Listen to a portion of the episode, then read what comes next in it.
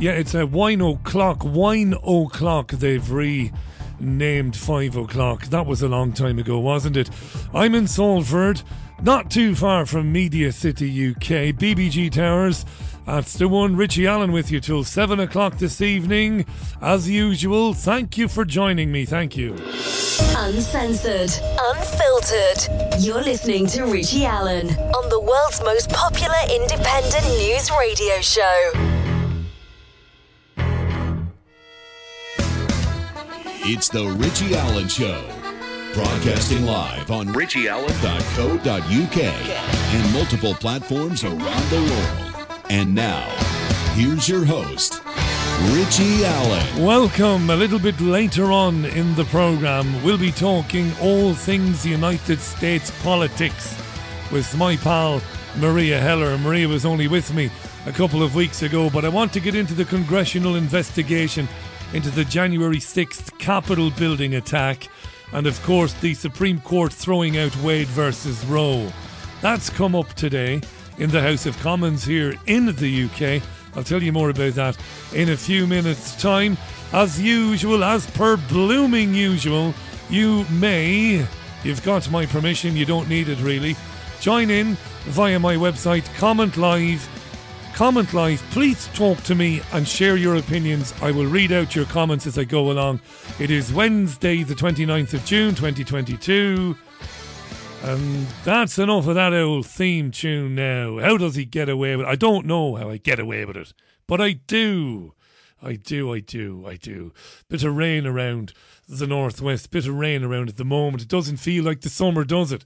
We have Wimbledon on the telly, and strawberries and cream, and British hopes, and all of that. But uh, it's not great, is it, weather-wise? I suppose we've had a decent run of it thus far in June. But you didn't come here to hear me drone on about the weather. So you didn't. You came to hear me drone on about something else. That's right. Loads to talk about. There always is, isn't there? Nigel Farage, writing in the Telegraph today. He's the former leader of the Brexit Party, by the way. Yeah, he's the man. Um, writing in the Telegraph, he reckons the UK should overhaul the electoral system and change from the first past the post system currently in place to proportional representation. He's written about that. And here's I'm going to ask you a series of questions this afternoon, dear listener. It's up to you whether you reply. You don't have to reply. Rhetorical questions, maybe. Do you think that Nigel Farage knows the score? Like the truth about what's going on? The truth that politics is basically one big window dressing operation. That politics is an illusion designed to keep people from understanding that there's something else going on.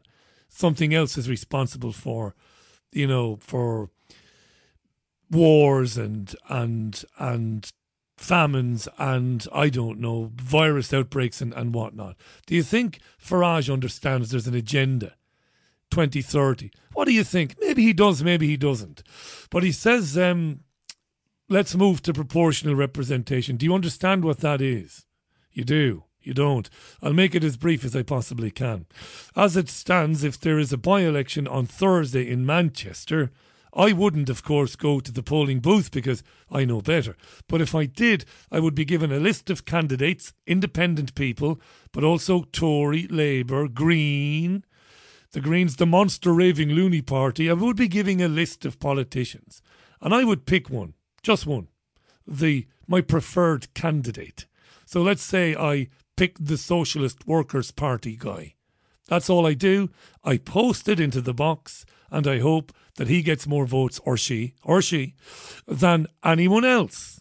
That's first past the post. Now in proportional representation, dear listener, like in um, like in Ireland, say, well no, we don't have to talk about Ireland, we can talk about the UK.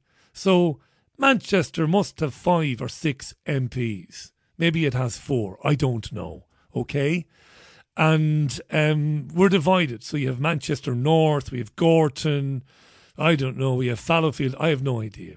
What would happen in proportion representation, dear listener, is you would get a list of the candidates for Manchester, but you would get to uh, assign them your order of preference.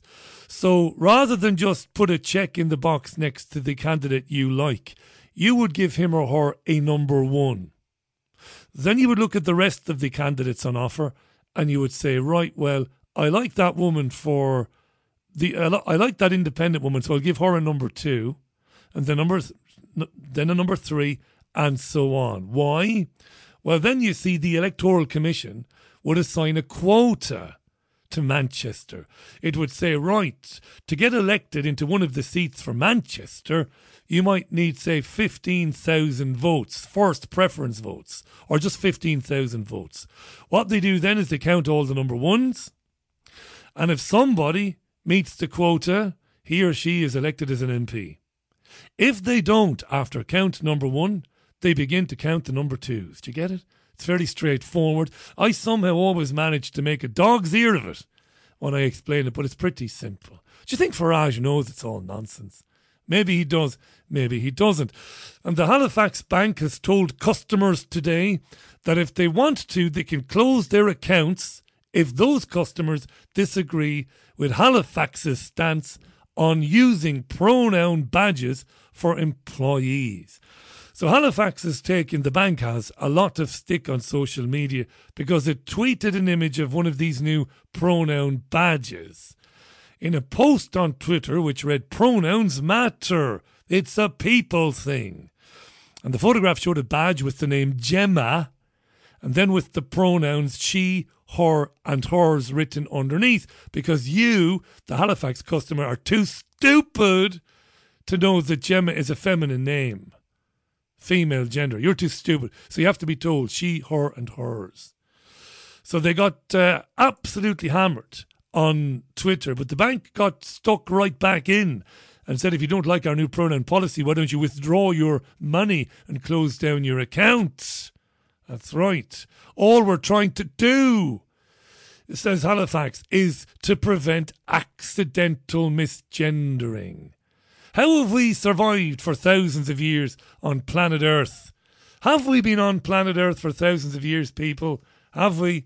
Or did we come down in the last hail of spaceships? I don't know. But how did we manage to navigate this mortal coil for so long without worrying about accidentally misgendering somebody? It's quite the load of bollocks, dear listener, isn't it? isn't it? But it's everywhere now. The bank did say, though, uh, we haven't enforced this policy on staff. It is optional. So if you work for the Halifax, well, you don't have to have a pronoun badge.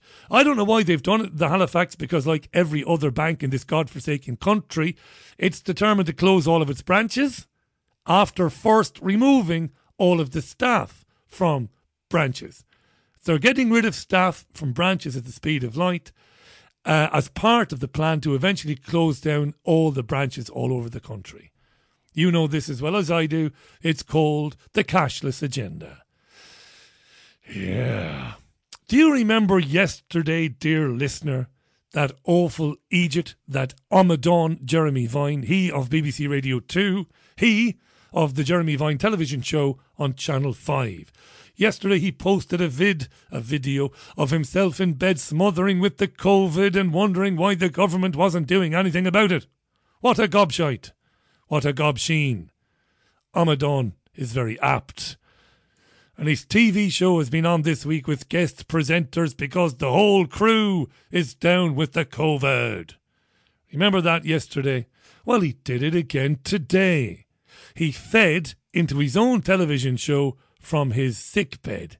This is vaudevillian. Never seen anything like this before. You know, when I'm not well, which thankfully isn't that common, but and back in my commercial radio days, I wouldn't dream of phoning in to my live radio show to talk to the person who's sitting in for me. It's all a bit pathetic, really, and you know, self-indulgent, in my opinion. So anyway, he did it again today. He fed into his own television show from his sick bed. Sure, we might as well have a chortle or two. Morning, Jeremy. How are you feeling? How you doing, Jez? I'm fine, actually. I just put. I've got my my latest test is also. I'm afraid, um, you know, the red line is there. So his latest test. He's taking a test every day. His latest test, the red line, is still there. So he's got the COVID. I'm, I'm feeling better actually, CL. Thank you so much. It's lovely to see you all. Um, I, you know, just had a headache three, four days, and I, I guess back in the day we would have just called this a lurgy, wouldn't we? You would have been off for one or two days and come into work and coughed over everyone. That's because it is the lurgy, you dipstick, you demented dickhead. It's the lurgy. You've got a bit of a head cold, son. And yes, that's what we did. We just got about our went about our business. It's as simple as that. It is the lurgy.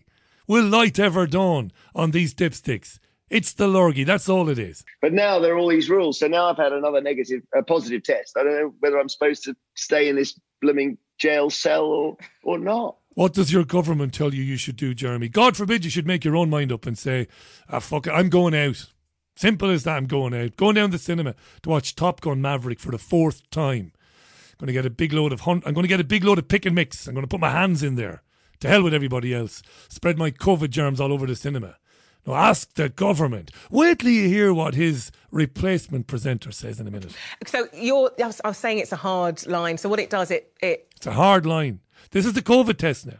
They're talking about the hard red line which appears on the little bit of plastic in the little window after you've tested for COVID. It's a hard line now, says this woman, whoever she is. eventually starts fading and fading. So I had COVID last week She had COVID last week, and I was it? watching it every day. So the so next, she was testing herself every day. next few days, it's going to start, you're going to get the line, but it's not going to be quite uh, as, as hard.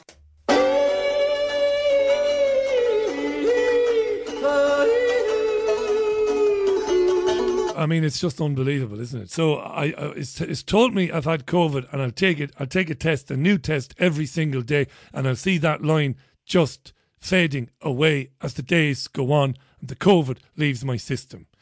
What an airhead! Who, if brains were dynamite sheet, wouldn't be able to blow her nose, right? Or or Vine for that matter, taking a test every day and watching the red line fading away, and then when the red line is gone, presumably you think you're safe enough now to go out and not infect others. Carry on, dear. Uh, so you're saying you don't know what you should be doing. You should stay at home. do, do you think there should be more advice from the government over what you should be doing? That, well, look, that is quite a hard line there. So I, I think it's, you know, at the moment I've got a way to go. He's just held the little COVID test in front of the camera. That is a hard red line there. So I'm going to hang hang about at home for a while. I, yeah, listen, I got when I put that film up, it went kind of crazy on social media. These That's because you're an idiot. things do, because people were, were claiming that I was asking the government to help me. Um, But that's what you were doing. You were asking why wasn't the government intervening because of the uptick in COVID cases around the country. That's exactly what you did. avoid a virus, which isn't really possible, not least because they've been so busy having parties. But I think, you know, that people who are vulnerable should be aware that there is a lot of it around. People who are vulnerable should be shitting themselves because there's lots of COVID around. Okay. I don't know whether I've got Omicron. Oh, this is fantastic. He's now wondering which variant does he have. This is some television. Thankfully, you don't have to pay for Channel 5. I don't know whether I've got Omicron. Because I had the Kent variant, I think, at the start, or maybe it was the Delta. Yeah, the Kent or the Delta. And I'm sort of collecting them. I so He's collecting them like a philatelist collects stamps. Are you impressed with that? That I know the term for the person who collects stamps. It's a philatelist. He's collecting variants. Is there? Is there? Is there? Is can, can somebody come up with the appropriate wording for that? Can we invent something? I've had it once before. But I don't know if this is Omicron or something a little bit more spicy. Mm, had the Kent, had the Delta, had the Omicron, had the Omicron plus. This is a little bit spicy. So we took a bit of stick yesterday uh, from anti-vaxxers, apparently. Online, you've had so much sympathy. You've also had people suggesting that you, you had the vaccine, so why is it you got COVID? And that's that's a bit of a For goodness sake. yeah. I mean, ex- explain, it- it's Jeremy. just- so what? And it, this is a lot of people, and I guess there might- maybe there's a thousand of them, and they're all on Twitter, and they're all looking at clips like mine, where somebody who has had the vaccine, as I have, I did what I was told, then gets ill, and then they they super boost the clip, and what they say is, They super boost the clip. So they look around for clips of guys who have been jabbed, like Vine, who then get sick, to laugh at them or to to somehow try and discredit the jabs. But you see, Vine has had all of the jabs. He's, he said this previously on his program, as far as I understand. So he's had at least three of them. So people are entitled, I think, to be asking, well, why do you keep having this uh, respiratory infection? You've had three jabs, lad. Like, you know, three jabs, lad. You're in bed now, missing work again, saying you've got headaches and stuff. So people are entitled, you know. This proves the vaccine gives you COVID. They don't say that. He's nothing if not a liar, Vine. He's going to mention, he's going to name drop Right Said Fred in a moment, and he's going to equate Right Said Fred, the Freds, great lads. He's going to, top lads, in fact, he's going to equate them with this notion that the vaccine is giving people the virus. They don't say that. They say something entirely different. We'll come back to it. Right, that's that's their logic. Now, it's not their logic. Now, I, my understanding, the vaccine was never going to stop me getting it. It was going to stop me getting very ill and dying. And right at the start of the pandemic, 100 yards from my house, one of my near neighbors died in April 2020 of the virus. So at that point, I knew it was, for some people, going to be a very serious virus. Now, post vaccine, we're not seeing that level of hospitalization and death. That's what it did. But but the whole anti vax thing sees it differently. The sort of right said Fred contingent. They they think that the vaccine gives you COVID. And I can't even be dealing with that. This is very disingenuous, bordering on pathological lying. Uh, he knows that isn't true. They don't say the vaccine gives you COVID. They say, quite rightly, they've heard from experts who claim, and real experts, I've named them on the programme before, Bhakdi being one, Cahill being another one, who say that the jab can lead to something called pathogenic priming the mRNA jabs, they argue, I don't know this because I'm not a scientist, they argue that for some people, the jabs will stimulate the immune system in a way that can be pretty bad for the recipient of the jabs. Namely, we talked about it briefly yesterday, that if you've had lots of jabs, for some people, doesn't mean everybody, uh, you might come up against the common cold in the winter and it could be very, very bad for you because of pathogenic priming. Now, Vine knows this is the belief, right? It's a lie to suggest that people are saying the vaccine is giving you the virus. That's not what people are saying at all. But he could, he's a gatekeeper, so he couldn't allow or introduce any notion of pathogenic priming. Am I right to call it that? Pathogenic priming. I hear so many terms and phrases that sometimes the memory isn't as good as it should be. But I think it is pathogenic priming, the spike proteins. We did all of this on the show. It's 18 minutes past the hour. You are with your Richie Allen show. It is live as always from BBG Towers here in the wonderful Salford, Super Salford. Ghislaine Maxwell, as you will know by now, it happened yesterday evening, has been sentenced to 20 years in a prison in, in America uh, for helping Jeffrey Epstein abuse young girls. Now, she was convicted in December, wasn't she? Recruiting and trafficking teenage girls. So the sentencing was yesterday. Um, one of her accusers said outside the court in New York yesterday that Maxwell should have been condemned to prison for the rest of her life. Okay, Epstein is alleged to have killed himself in a jail cell back in 2019 in New York. Very, very suspicious.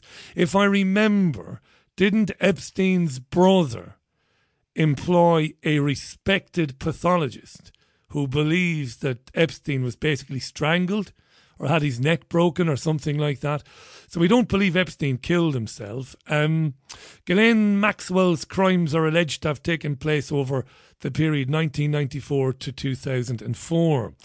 Now, Julia Hartley Brewer on Talk Radio spoke with a lawyer called Mark Stevens who has been following the case and the conversation. Well, it took a very interesting turn. Well, as you know, Julia, if you're involved in a conspiracy to commit crimes, you're as responsible, and the sentencing is the same as if you were the principal. Mm. So, a conspiracy to commit sex trafficking and uh, rape, essentially, um, uh, would give her the same sort of sentence that Jeffrey Epstein would have yeah. got. Now, it is worth noting that the sentencing guidelines have improved in the sense that longer sentences are now the starting point for this following yeah. the Me Too movement. But I think, you know, the question that is on everybody's lips this morning is, you know, as usual, a woman is the person who is essentially held publicly culpable for uh, sex crimes? And what about all of the individuals who were using these women and yeah. abusing these women, uh, they seem to have yeah. escaped. This is it. We, we, we know about her little black book. We know lots of names. Look, there are lots of people's names in that book who are just people they know. These people, you know, Ghislaine Maxwell and Jeffrey Epstein mixed with you know pretty much everyone we've ever heard of. Um, there are pictures of every famous politician, every every you know, TV presenter, celebrity, uh, uh, mogul with them. They were at all the parties, um, American presidents and the like. But this is it. So many people have testified um, and and have you know given interviews where they said you know it was obvious these there, there were there were dozens of young girls uh, you know clearly underage girls at his island in, in the Caribbean, house in New York, in Florida. Um, some of the sexual abuse happened in the open. It was very obvious. It's not possible for these people to have been around Jeffrey Epstein and Ghislaine Maxwell and not to have known what was going on or, or made a darn good guess. And yet, none of them are facing prosecution. And, and, and there are some really big question marks about some very famous men indeed, aren't there? There are, and I think you know, uh, I think the Black Book is something of a distraction. The place that I think any sensible law enforcement uh, group uh, like the police in America would have gone and should have gone is to the victims, the yeah. survivors of this abuse. Those women know who they who raped them. So why haven't they, dear listener? Have you got any theories on this? Please share them with me. Live comment on on the homepage richieallen.co.uk. Why hasn't there been any interest on the part of US law enforcement agents in questioning the victims to find out who these powerful men were. Answers on a postcard, please. This is good stuff by Mark Stevens. They know the names of those individuals, and in those circumstances, there doesn't appear to have been any names mentioned by any of the victims. And that's got to be for a reason. And it isn't yet clear what that reason is. So, no- well, it might be, and this is just speculation because I don't know that some of these victims are pretty aware of the fact that the death of Jeffrey Epstein was mysterious, to say the least. I don't know. There are men out there who need to be brought account to account because it's it's the old problem we have in this country that users of prostitutes are never criminalised, but the people who are uh, the prostitutes are criminalised. Yeah. That's not to say these women were prostitutes, but no. the, the, analogy is that is yeah. the point I'm trying to make. Yeah, it's a bad analogy to use, though, Mark. But I, I understand you making that a mistake. Really interesting, and uh, the soup, the, the former, you say superstar, disgraced singer R. Kelly is being sentenced today. I believe I can fly. Remember that, R. Kelly. Um, for masterminding a scheme to groom and sexually exploit women and children.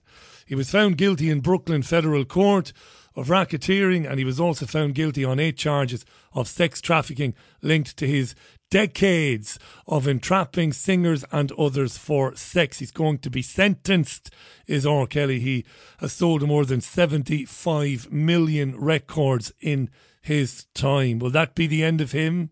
Probably, will it? What do you think? They, they probably shouldn't ever play the music or played the music videos of anybody convicted of sexual offences we should never hear from them again. Do you agree with that? I think it's fair enough. If you committed sexual crimes against anyone, you uh, your music should just be forgotten. It should be binned, and we should never hear it again. That's just my opinion. Anyway, 23 minutes past the hour. Here's Jonathan King, and everyone's gone to the moon. Streets full of people to the moon. I crack myself up. Jonathan King, everyone's gone to the moon on the Richie Allen Show, 26 minutes past five. I interviewed Jonathan King. I wish I had the audio to play you, but Jonathan King was introduced to me by a radio boss in Marbella, not uh, personally, but um, on the phone. And he asked me would I interview him about his convictions. And I said, yeah, no problems. Because King always maintained and still maintains that what he was convicted of doing was what everybody was doing in the 60s. And that he wasn't doing with, with, with children, he was doing it with late teenage boys, not much younger than himself, uh, consensually and all of that sort of stuff. Now, needless to say, I gave him plenty of uh, chasing, gave him quite a bit of stick without grandstanding. I just wish I had the audio because it was a very interesting conversation. About um, that particular period. Jonathan King is a music mogul. Well, he was at one time, and uh, he had a couple of big hits, and he was basically banged up for a while for um, having sex with underage boys back in the late 60s and early 70s. Maintains to this day um, that he shouldn't have been convicted. Um, most people don't see it his way, of course, and uh, I understand the point of view of most people. I don't see it his way either. But I wish I had some of those old interviews. You just wouldn't get away with doing them now. I'm trying to think what year it was. It was probably mid 2011. Uh, it was an interesting conversation. It sure was. 27 and a half minutes past the hour. And just in case you think that joke was in bad taste, I don't have, I don't think there's anything funny about sex abuse. Um, but I do like irony. Uh, thank you, Pod. I'm well aware. Have you been listening to me? I'm well aware of who Jonathan King is. Uh, Chris says, How did Savile get away with it for so long? His little black book uh, must have had all the names and the dates and the places. And why wasn't Savile bumped off? asks Chris. Good question. Hank says Jonathan King, interesting choice following the Maxwell item. Hank, you've had a sense of humour bypass as well. Good man. Seamus Connolly got it. Thank you, Seamus. Thank you. Somebody got it. Jean Ann got it. Seamus got it. Gaz says if you're still testing yourself and wearing a face nappy, you need to be sectioned. I did see a newspaper story today about a forthcoming mask which will be transparent around the face, a bit of plastic, a bit of clear plastic or something, that will make it easier to wear masks this winter. They're already talking up. You know, in France, the French government is, t- is telling people that they should be wearing masks again in the height of summer. And you know, this is all coming back in the autumn. You know it, I know it. We've got to brace ourselves for it. Uh, Steve asked, why wasn't Randy Andy, the Duke of York, mentioned? I don't know. Dean says experts and scientists are baffled as to why so many young people are dropping like flies. I'm baffled how they got the handle expert or scientist, says Dean. Faisal says, evening all, he says. He says um, the media is making a big deal about Maxwell and her sentence, yet there isn't any photo or footage of her arrest, no mugshot or anything outside court. Nothing, says Faisal who finds that very suspicious. Thank you very much. To leave a comment for the programme, go to richieallen.co.uk. It is comment live on the menu bar. The time is fast approaching half past five. Sure, it is good to be with you. It is always good to be with you. You're listening to Your Richie Allen Show on richieallen.co.uk. What do I want to talk about now then? Um, something we'll talk about a bit later on with Meria. Um, the, the the, the congressional hearing into the riots at the Capitol on January 6th last year, which I've been very amused watching the liberals and the so-called liberals and and the conservatives screaming at one another on social media about the whole thing. Uh, look, I'm very open-minded, and as as you know, I, I've heard from conservative commentators who believe the whole thing was a bit of a staged event stand down orders, they claim. They don't have any proof of it, but I understand why they feel like that. And I'm hardly a conservative. I don't think much of this really matters, but it is kind of amusing.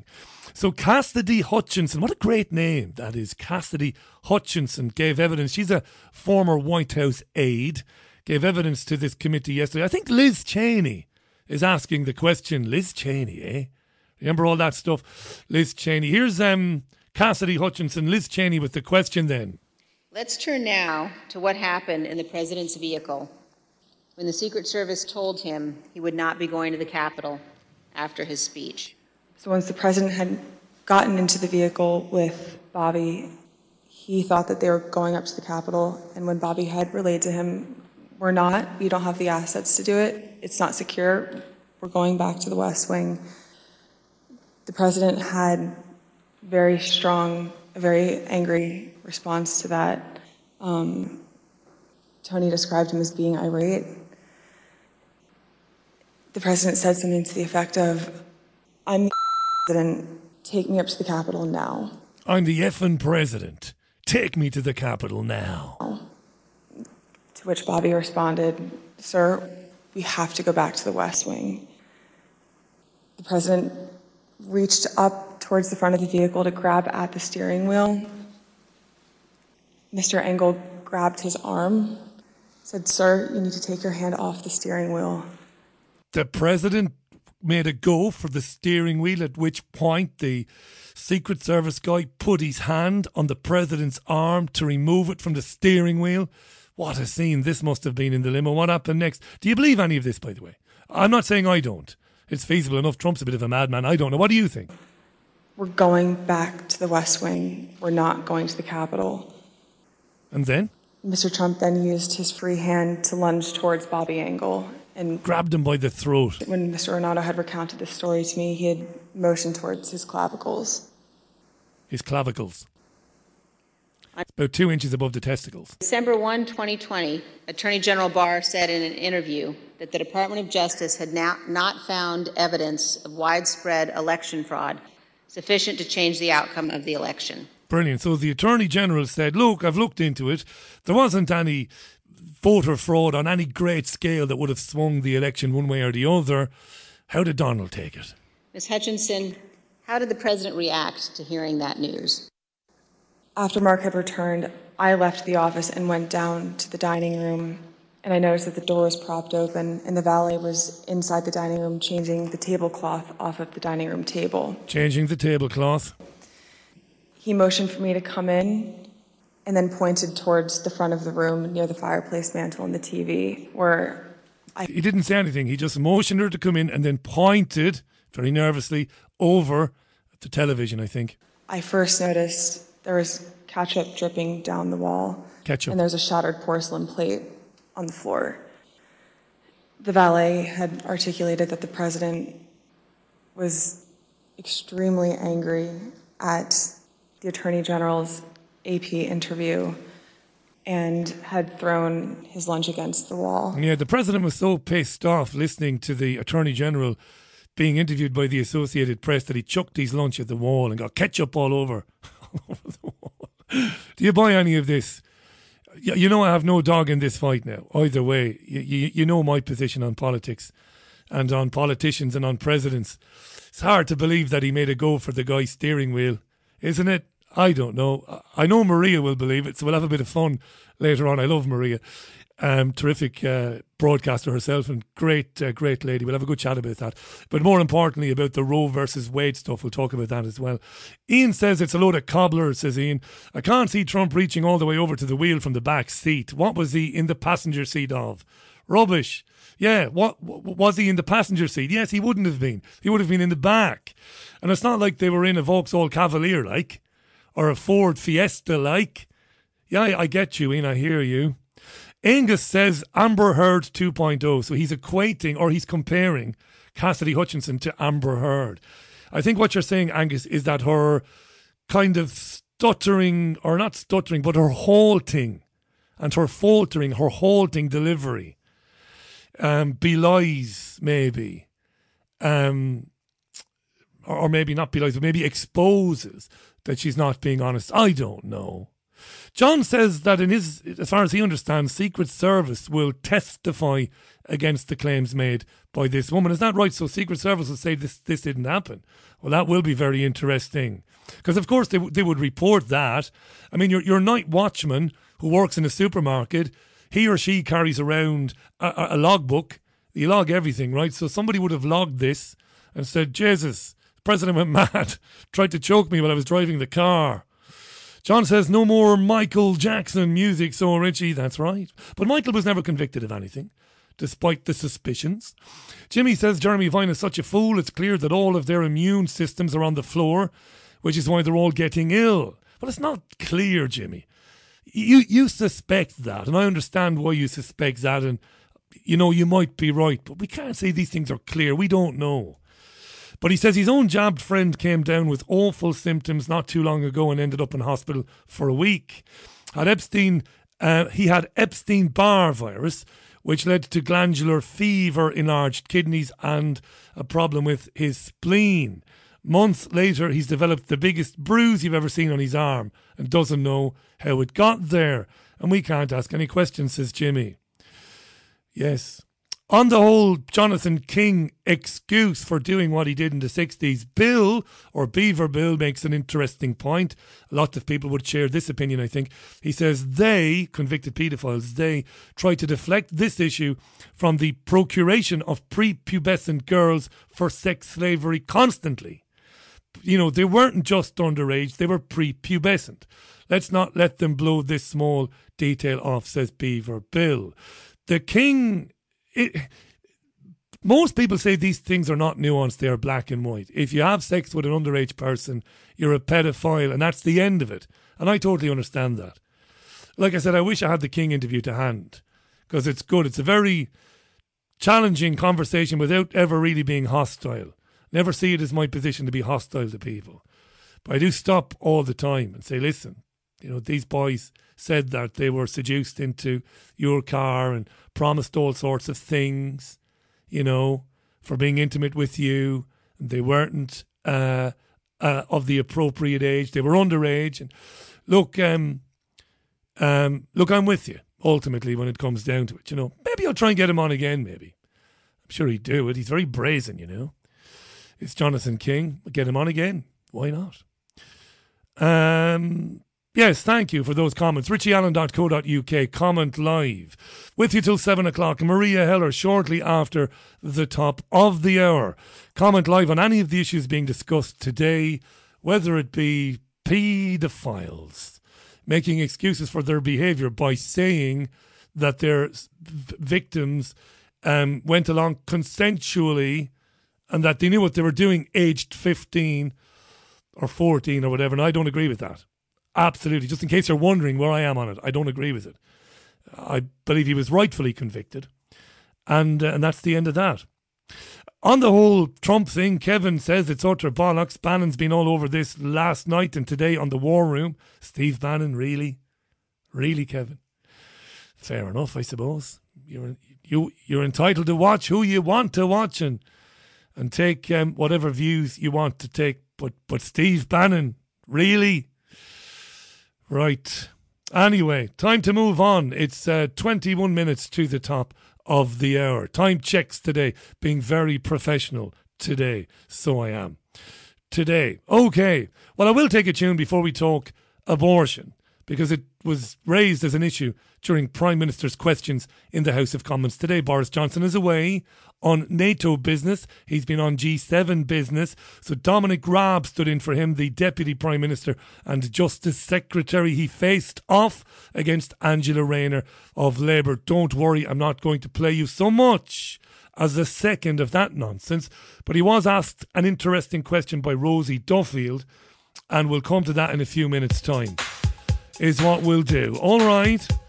Hey, I'm Richie Allen, by the way. This is your Richie Allen show live from Salford on Wednesday, the 29th of June 2022. This is Whitney Houston then.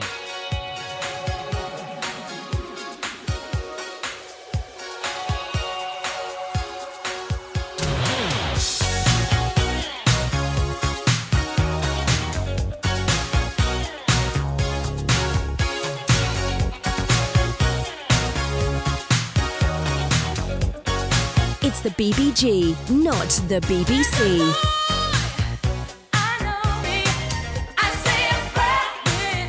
Yeah, Bobby Brown should burn in hell for a billion years for what he did to Whitney Houston. Eh? Do you agree with that? Oh, yeah. In my opinion, in her prime, the most beautiful human being I've ever laid eyes on. Ever jaw droppingly, earth shatteringly beautiful. And then you look at the state of her at the end. Bobby Brown. What a bastard. Anyway, it's 16 minutes to the top of the hour. Don't mind my opinions on Bobby Brown. Peter has been in touch to say he's speechless on the Jeremy Vine conduct and the silly stand in presenters he phoned in from his sickbed to talk to. It's virtue signalling, says Peter, and these chills gatekeepers know exactly what they are doing. How the public hasn't cottoned on to this nonsense astonishes me, says Peter. Yeah, yeah, I can, excuse me, go along with that. And my pal Christine in Limavady says her brother threw a plate up in the air back in the late 1970s as a result of Manchester United losing a football match. My poor mum wasn't impressed as Beans stuck to the ceiling. He was only nine or ten at the time, says Christine. He threw his toys, well, he threw his dinner up in the air after United lost the game. I suppose if I tell you this story, it's going to sound like one upmanship, but I, I did throw a portable television out the window of an apartment building when I was a younger man when United lost the big cup game. It was the stupidest thing I've ever done in my life. Because if it had hit somebody on the street down below, it would have killed them. It's one of those where you just sank your lucky stars that somebody was looking out for you. But yeah, I did. I did. I did the Elvis thing. I just took the telly out of the. It, it was. It was on. It was on a a little stand that was on the wall, attached to the wall, one of those swivel stands, and I just ripped out this portable and chucked it out the window. Yeah, I was foolish back then. I thought that football mattered. These things actually matter, but of course they don't. Let's talk about abortion for a moment. Uh, as I mentioned, Raab stood in for Johnson at Prime Minister's Questions this afternoon, so he did. He was asked a question, was Raab, during the, ex- during the questions, during the whole thing, by Rosie Duffield, a Labour MP. Have a listen to this. I'll try that again. Rosie Duffield, have a listen to this. So this year, 52 women have been killed in the UK.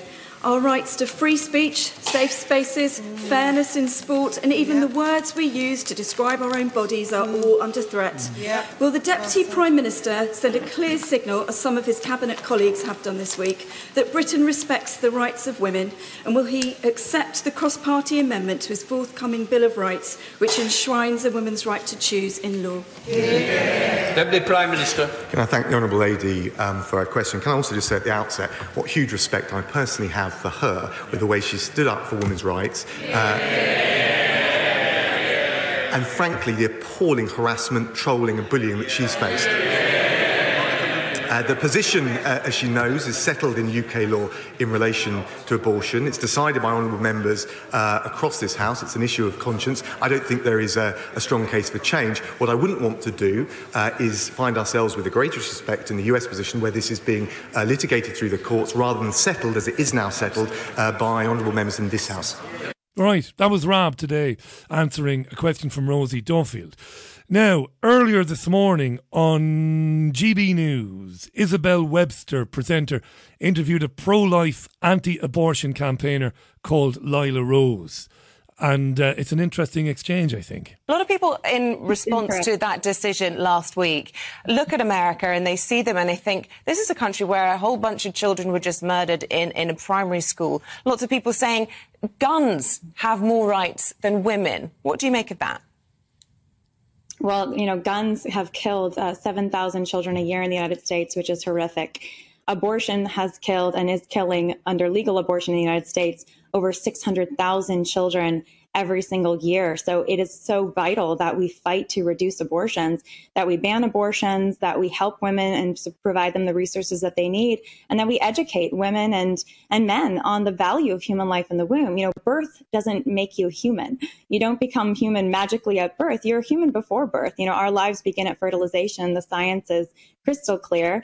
And humans belong, humans deserve human rights. All humans have them. So we need to acknowledge the human right to life of a child, even the most vulnerable child in the womb, and make our societies more welcoming to human life instead of offering them up to abortionists to be killed for profit. Yeah, but unfortunately, there isn't scientific consensus about where life begins. And you talk about these embryos, zygotes, whatever they might be, as children, but that's really a religious viewpoint, or indeed, in some cases, a political viewpoint. It's not a scientific viewpoint, because on that basis, by your own reasoning, the whole IVF industry would be criminal. I mean, four million Americans every year get fertility treatment through IVF. For every one of those, a number of embryos are fertilized and then disposed of because they're not required because of successful pregnancy. So, by your reasoning, within science, which is good proof of life, there's mass murder there as well.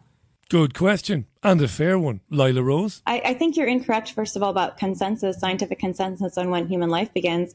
Open any bio- biology textbook and it will tell you when a single cell embryo comes into existence. It's at the moment of fertilization, uh, the fusion of the sperm and the egg. And, you know, 96% of uh, scientists agree, biologists agree, when they were surveyed by the University of Chicago, that human life begins at the moment of fertilization. So this is not a religious belief. Um, it's not a matter of personal conviction. The life of the beginning of our lives begin at a very particular point. Um, that's very clear scientifically. You mentioned IVF in an in vitro fertilization clinic.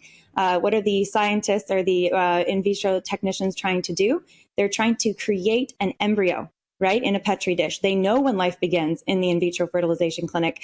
It's when they have created that single cell embryo that they then grow a little bit and then try to implant. And I think the IVF industry is another question. We could discuss that separately, but clearly there's a lot of abuses in that industry in how human lives are created.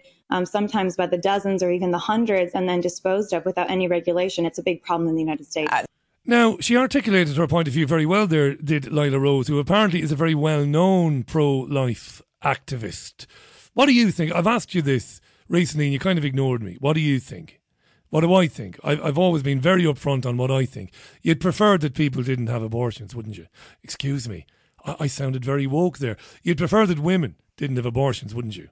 You'd prefer that you could you could give every opportunity to a woman who's thinking of having a termination give her every good reason not to have the termination. But ultimately, if the woman is convinced that she wants to have the termination, what do you do? Do you lock her up? Do you put her under house arrest? You see the point I'm making? I don't know. It's nuanced. It isn't a black and white issue. Let me know what you think. It's richieallen.co.uk. Live comment, top of the page. You know how to do it by now. I really do want your points of view on this. I'm not ducking it. I don't know. I, you know, I lean towards um, the the sperm meeting the egg. I lean towards that argument, and I'm not a Christian. I'm not a conservative either. But what the hell do I know? And ultimately, if a woman wants termination, what do you do? Answer that if you're um, pro um, life. Like if you're really, really regimented in your position pro life that abortion should be banned. Please tell me what you would do with the woman who says, if I can't go to a clinic, I'm going, to, I'm going to do it by other means. I'd love to have your opinions on that. Nellie says this masculine dominated world is really scared of the power of the feminine. This is why women are being targeted and have been for eons, says Nellie. Thank you, Nellie. Paul asks, he says, Richie, I don't know if you have covered this, but did you hear what Oprah Winfrey said about stroking a little boy's penis? That it isn't sexual assault if the boy finds it pleasurable? I don't, I can't believe that, Paul. I'm certainly not calling you a liar, mate. Maybe you heard something, maybe you got some, some incorrect information there. How could Oprah Winfrey say it's okay to stroke a little boy's penis? and that it isn't sexual assault if he finds it pleasurable. It's child abuse. It's heinous. I can't imagine Winfrey saying that she could could could, could see where it, where it would be okay. Of course, it isn't okay.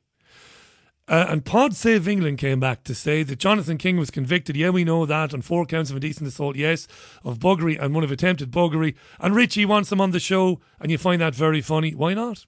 I've interviewed convicted sex offenders in the past. I've interviewed convicted murderers in the past. So I have. And then Pod goes on to say, funny how both were Jewish, like Epstein, Maxwell, uh, and all the rest. Are you bigoted, Pod? You're trying to say that Jewish people are more likely to be paedophiles than people who are not Jewish? Are you a bigot? What what point are you trying to make? Because off the top of my head, as a journalist with a with a with a memory like an elephant, I can name probably fifty or sixty paedophiles that have been convicted for crimes against children. The great majority of them are not Jewish. Darren says I've often defended Pete Townshend when people called him a pedophile, uh, as he hasn't been accused of actually abusing anyone. Again, thank you for your comments. It's six minutes to the top of the hour. Is there anything I've missed today? Well, look, I've not spoken in any, I've not spoken at all about the NATO meeting and Jens Stoltenberg the man who heads up uh, NATO, has been talking about um, um, how Russia is a direct threat to the security of the world. NATO is meeting in Madrid. Russia isn't a threat to the security of the world, and I'm no Russophile, if I can say that. Don't have any time for Putin either, and his gangster mates. No time for them. None of them. I've said this a thousand times. I did a piece years ago that in the early days cost me a lot of listeners. We were talking about Syria, and I was happy that Russia intervened in Syria, right? You were happy that Russia intervened in Syria too, and it meant that the Assad government wasn't overthrown. So I was happy about that. But because I'm honest and fair, and well, at least I think I am.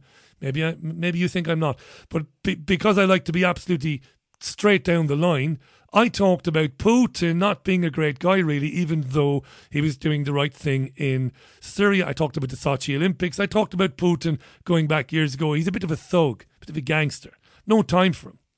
But Russia is no threat to world peace.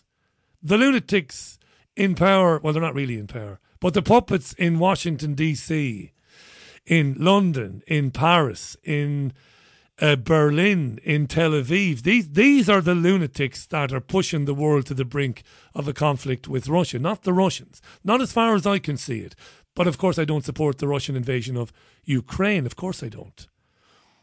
But of course, it's very nuanced. Russia was promised at the end of the so called Cold War and at the fall of the Berlin Wall that NATO wouldn't encroach any further east, and yet it did. A reaction was inevitable. We know the Ukrainian government was overthrown in 2014 by Victoria Nuland, the Eurasian Secretary of State, at the behest of the Obama government, but not really. Obama's just a puppet, too. I know all of this stuff. But Putin is no threat to world peace. I don't believe that.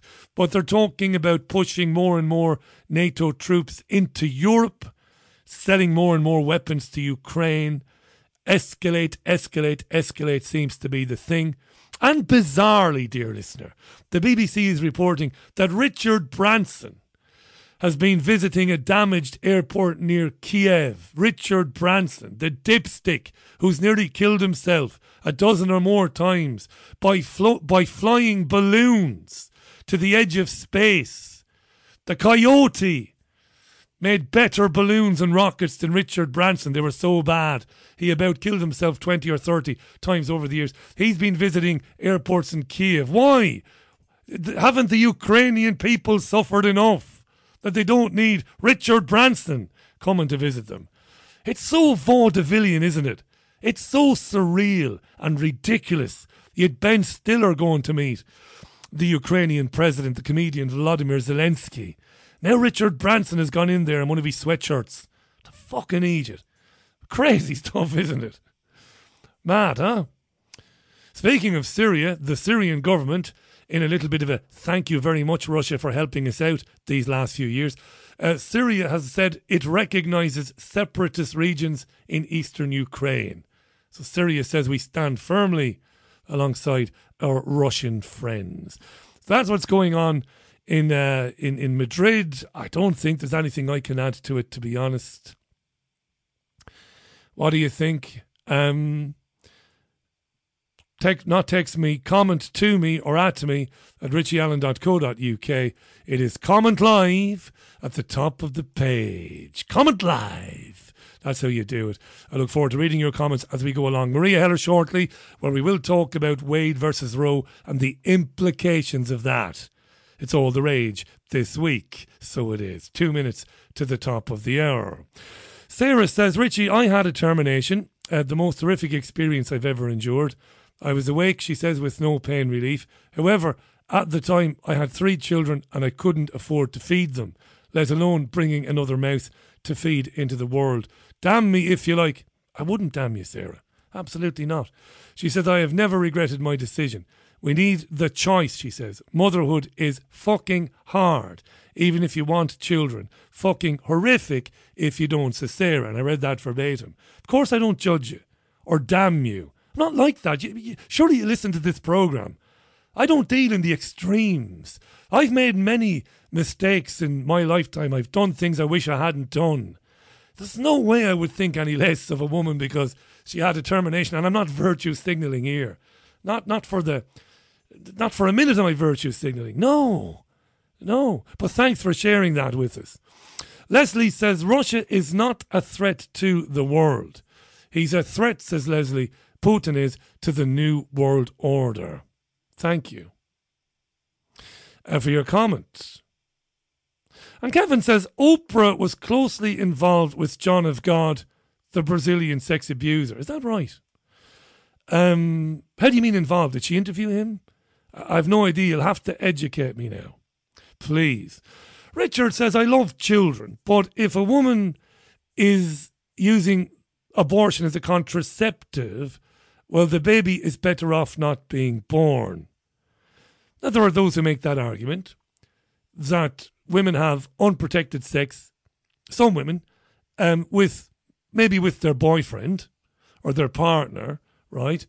We're not saying that the women are promiscuous, but maybe a woman has unprotected sex with her soulmate or partner and then gets pregnant and then goes and gets an abortion. And that's not good, I think is what Richard is saying. That's not that's nothing to do with Sarah's story. That wasn't her thing. Um, good. We'll get into it. Dean says, I find the whole abortion thing super difficult. I can see both sides. I feel both can be right. I feel they both can be wrong. I can only conclude it should be a case by case basis, mitigating factors. Take the age of the mother into consideration, all circumstances, etc. And anything after the fetus resembles a human, then no, says Dean. Second or third trimester, no chance. Then it's murder, says Dean. Thanks for that. Loads of comments coming in on that. We'll be talking about this issue. Excuse me, I've not been drinking fizzy drinks. It's just been water. So um, I'm a bit burpy there. Okay, it's time for one more tune. When we come back, we, you, that's you and me, will be joined by Meria Heller, live from Arizona. It's Wednesday's Richie Allen Show. Here is Denise Lewis, and let's hear it for the boy. Let's hear it for the boy from the Footloose soundtrack, I think. It is, it is, it is.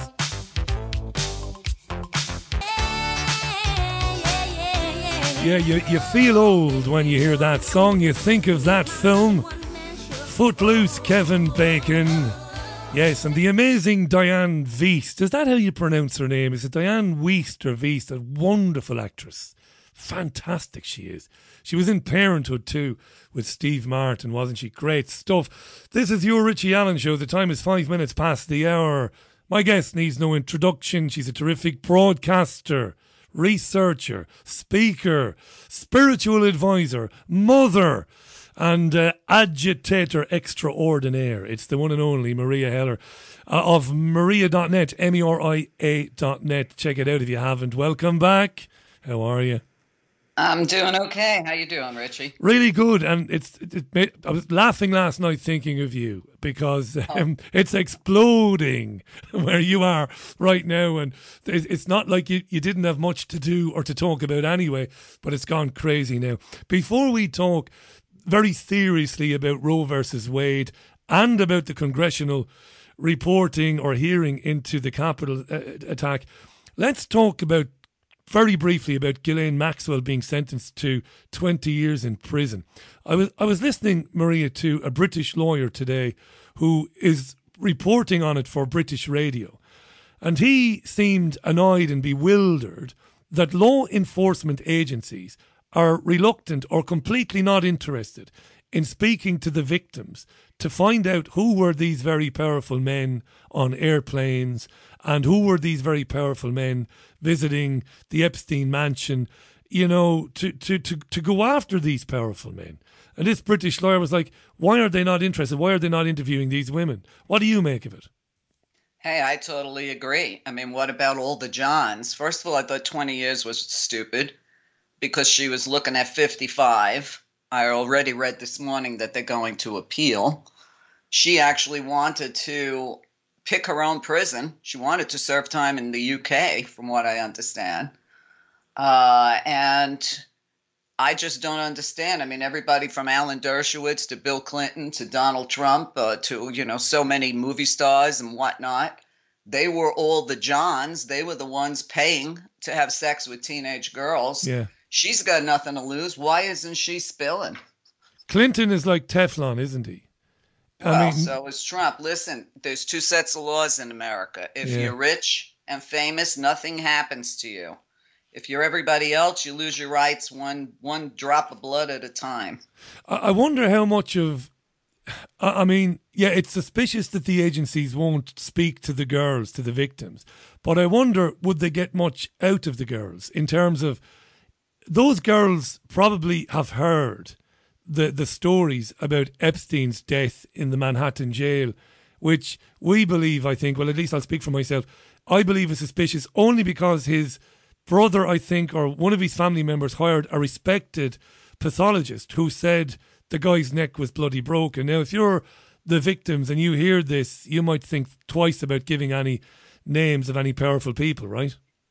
Well, and you also got to realize that I believe it was the night before that the Attorney General, Bill Barr, went down to the prison for a visit. And then the next day, all the cameras were off. Yeah. So Bill Barr at that time wasn't worried about writing his book exposing Trump, but obviously he went there to protect Trump, Clinton, all the rest of them. Like George Carlin says, it's one big club and we ain't in it. And we're not in it. No, we we probably never get to the bottom of it. Maybe Maxwell has been told. Maybe who knows how these things work. Maybe Maxwell has been told, let's have a public appeal, but you lose it. And in return for keeping your mouth shut about everybody else, about Bill Clinton and Clinton's pals and Trump and Trump's pals, in return for keeping your mouth shut, we might let you out after 10 years, maybe. Maybe, who knows? Meria Heller right. is our guest. It's, it's filthy anyway. We are going to spend quite a bit of time on the abortion thing. Let's just get the, the, the congressional hearing out of the way and the, uh-huh. the claims made by Cassidy Hutchinson. I'm going to tell you straight up.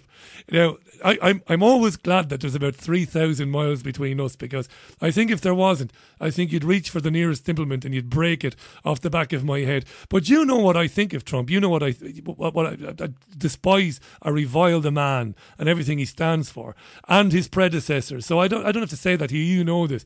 Um, I don't believe he tried to take the steering wheel of a limousine that he was in the back of. Well, but, that's a little hard to believe. But right. who knows? Who knows? You know, right? That is hard to believe because, first of all, he doesn't even drive. He doesn't know how to drive. No. He's never driven.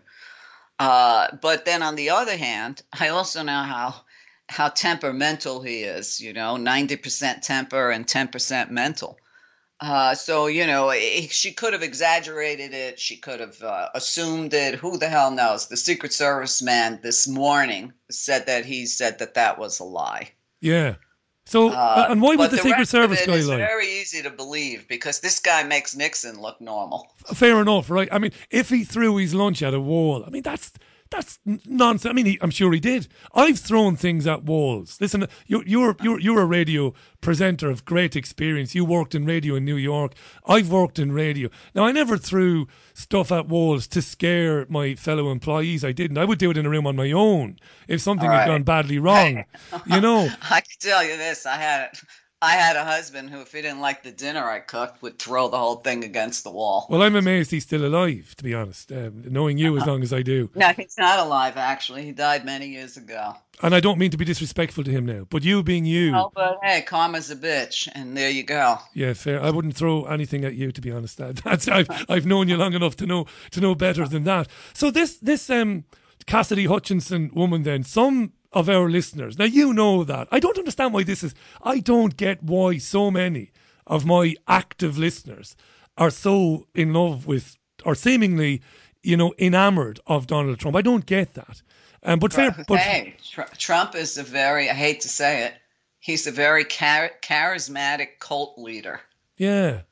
And you know he, you know he's one of those people. If you repeat a lie long enough, people will believe it.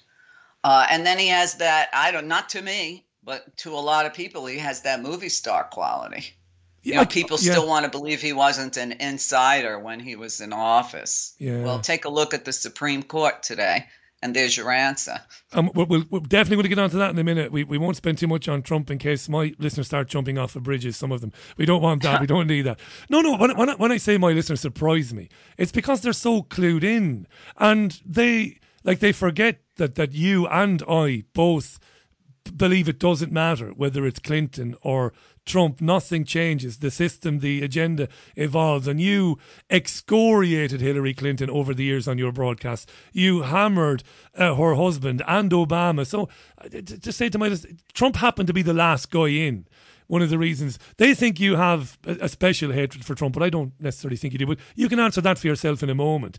But um, this thing about um, th- this lady Cassidy Hutchinson, some more moderate uh, observers have said to me today that she came across a bit like Amber Heard in her delivery, that it wasn't the free flowing recall of somebody who was telling the truth, that she looked like she was telling a story that she'd been asked to tell or one in which she didn't fully believe. Is that fair to ask that question?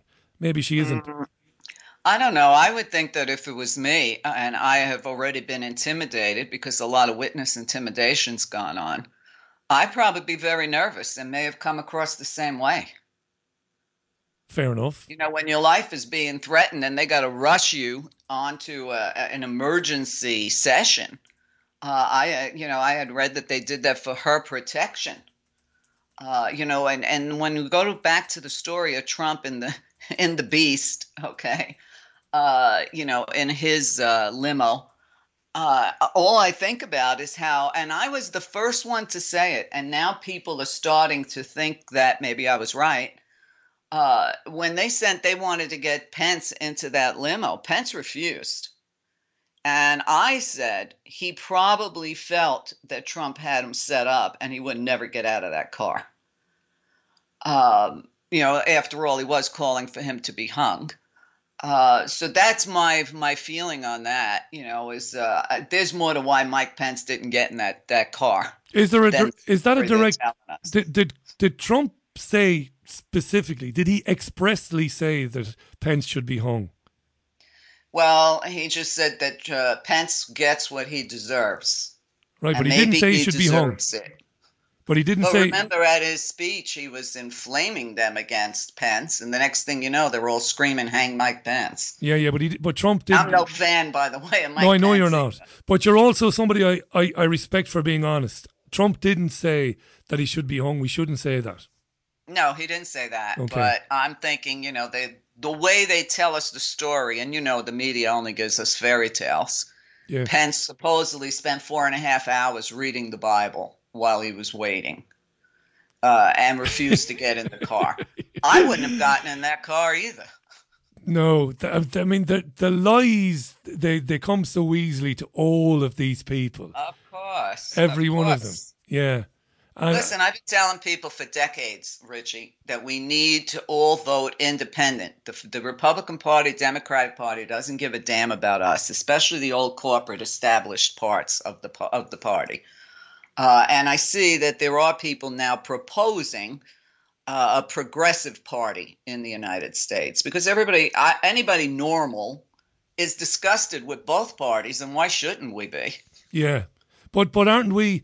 But but that but but that kind of that means staying in the paradigm. What what about those? Now, when I say those, I don't mean necessarily our listeners, but I mean some of the people you and I have known over the years, people that we like and admire who say that ultimately we have to get the idea out of our heads that we will eventually find the right people to vote for, that it is the system itself that has to be eliminated, even if it's a terrifying thing. Because, you know, I understand when we talk about getting rid of the system, weaker people, you know, people who, um, I don't know, I don't want to say timid people, but but people who need a bit of support, like they they they get terrified when they hear about the system coming down because they think, well, if you get rid of the system, you're left with a fittest survive paradigm.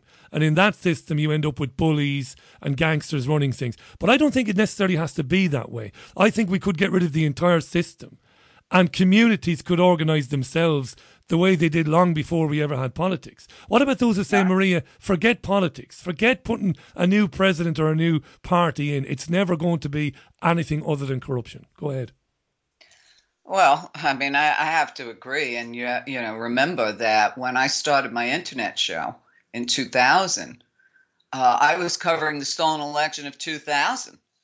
So, you know, and I've done so many shows on how they throw the vote, uh, from vote scam to even interviewed Gore Vidal on how the election of 2000 was stolen. And it was stolen by none other than the Supreme Court when they decided to hand it to Bush. Yeah. And we've suffered ever since. Bush got to put two right wing judges on the court. Uh, and then Trump got to put, you know, the death blow with his three fake Christians on the on the uh, court. Uh, and I, you know, back in 2000, Richie, one of the earliest shows I ever did was on the topic of dominionism. Uh, and that these people were, and this is 22 years ago, that these people's goal was biblical rule in the United States. And now we have six Catholics, Opus Dei, as I call them, on the court. Where does that leave the Jews, the Muslims, the atheists, uh, the witches, anybody else? Where does that leave anybody else with their religious rulings? Or the real Christians, or the genuine ones, because right. I mean, you know, to me, Christian is a verb; it's not a noun. You know, uh, it's how you act, how you treat the planet, how you treat your fellow neighbors. Uh, it's not a word that should just be tossed around loosely as a cover-up. Uh, but that's the way it is in this country. Uh, and, you know, we have minority rule. Uh, women just became, you know, third class citizens. Uh, and they're not going to stop. I mean, this is just the beginning. Can you I know, ask and you I, this? I made that prediction even with Putin. He's not going to stop with the Ukraine. Uh, and then you see the NATO nations getting ready for war, which nobody's talking about 300,000 troops getting ready. Um, so you know we get one distraction on top of the other but they're all serious uh, they're all serious distractions. I'm not saying they aren't.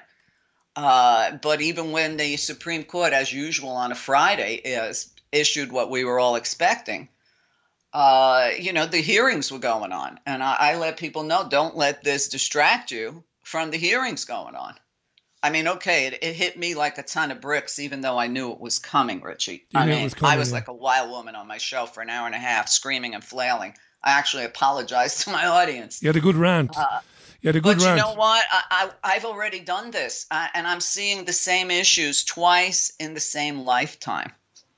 Let me ask you this. Um, before I ask you about whether it's possible to have a rational debate where you flesh out the nuances around abortion and why women feel they should have the right to abortion and why others don't. And we can have that rational chat, you and me, in a minute. Of course we can. But here's something I can't get my head around. Now, look, feel free to tell me that you think I'm wrong and, and, and I'm not going to argue with you. You you you you flesh out your position. Here's where I am. I believe there's a depopulation agenda at play. I, I, I believe it in my heart of hearts. I mm-hmm. don't I don't believe for a minute that the nine justices of the Supreme Court give a shit about babies. I don't believe that for a minute. And that's why I'm confused. I'm confused. It is confusing, and if Yeah. you look at, if you look at, you listen. I've been saying for years, I can't wait to see how white America is going to respond when they're no longer the majority, and they're pretty much at the breaking point of not being the majority anymore. So to do this, which will affect women of color and poor women more than anybody else, means you're going to end up with a whole lot more black, brown, and multicolored children. Uh, so it doesn't make sense to me, you know. And I agree with you on the depopulation. I've covered that to you know to death on my show. Uh, you look at you know the true reports of how many people died in the United States from the vaccine. You know, Yeah, it's over yeah. seven hundred thousand. Do you believe that? Hang on. Do you think it might be as many as 700,000? Well, that's the that's the latest figure that came across my screen today. If that's and true. some 11 year old girl, as soon as she got the shot, went into myocarditis. Um, you know, and it's interesting because when I talk to some of my friends, they'll say, well, some people never, you know, they got the shot and didn't have any adverse effects. I says, what if they gave half the people a placebo? Yeah. I mean, isn't that how they test any kind of new drug? it's a feasible theory. Listen, I, I don't know if any of that is true, but and but and, and I'm just I just uh, you know I'm just putting it out there. No, you're You know right what to put it I'm out there. Hey, listen, listen, I'm not- that, but I'm not but editing you. What this government's done to our people, our troops throughout the years, to black people, women, Absolutely. And they Uh, don't give a shit about babies. They don't give a damn about babies. So here's my theory before we talk about abortion historically. Here's my theory. My theory is that these things are happening. Um, and by the way, I respect your opinion on Putin. Um, I don't like him either. A gangster. I've reported on him for years, and he's gangster pals.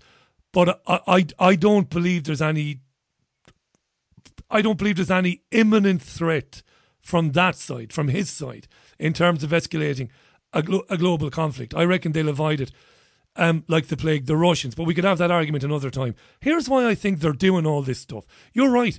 What you said there is very important 300,000 NATO troops. I think they're trying to drive us insane, Meria. And you know, by, by banning abortion, by the people who, who, who care less about the right to life of anyone, banning abortion, could it be possible? I know you're going to blow this out of the water, but I'm going to say it anyway.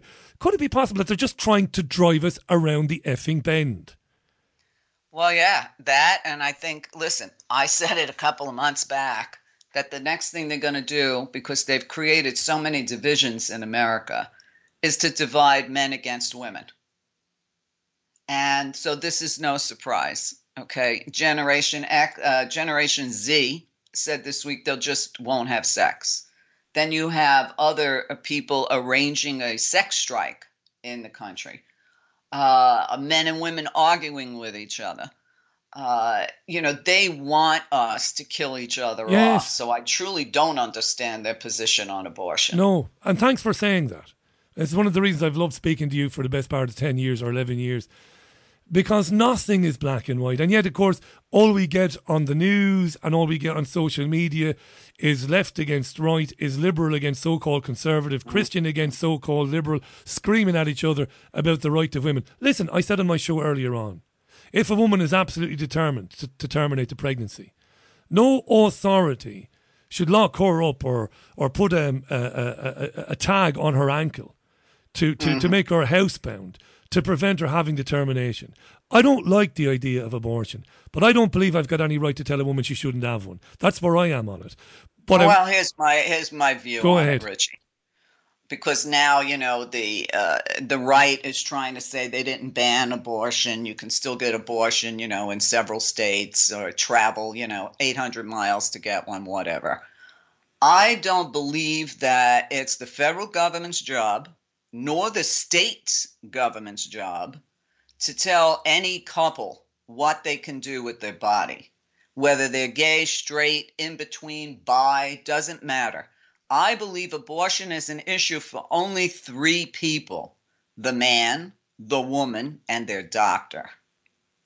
and I agree with that, I suppose. Yeah, You I, know, I would agree keep with that. yeah. hearing, you know, from the GOP, you know, they're the party of small government. Well, now they're in our vaginas. The next thing they want to do is strike uh, contraception, uh, gay sex, gay marriage, you know, uh, everything except interracial marriage, because after all, Clarence Thomas's wife is white. Right.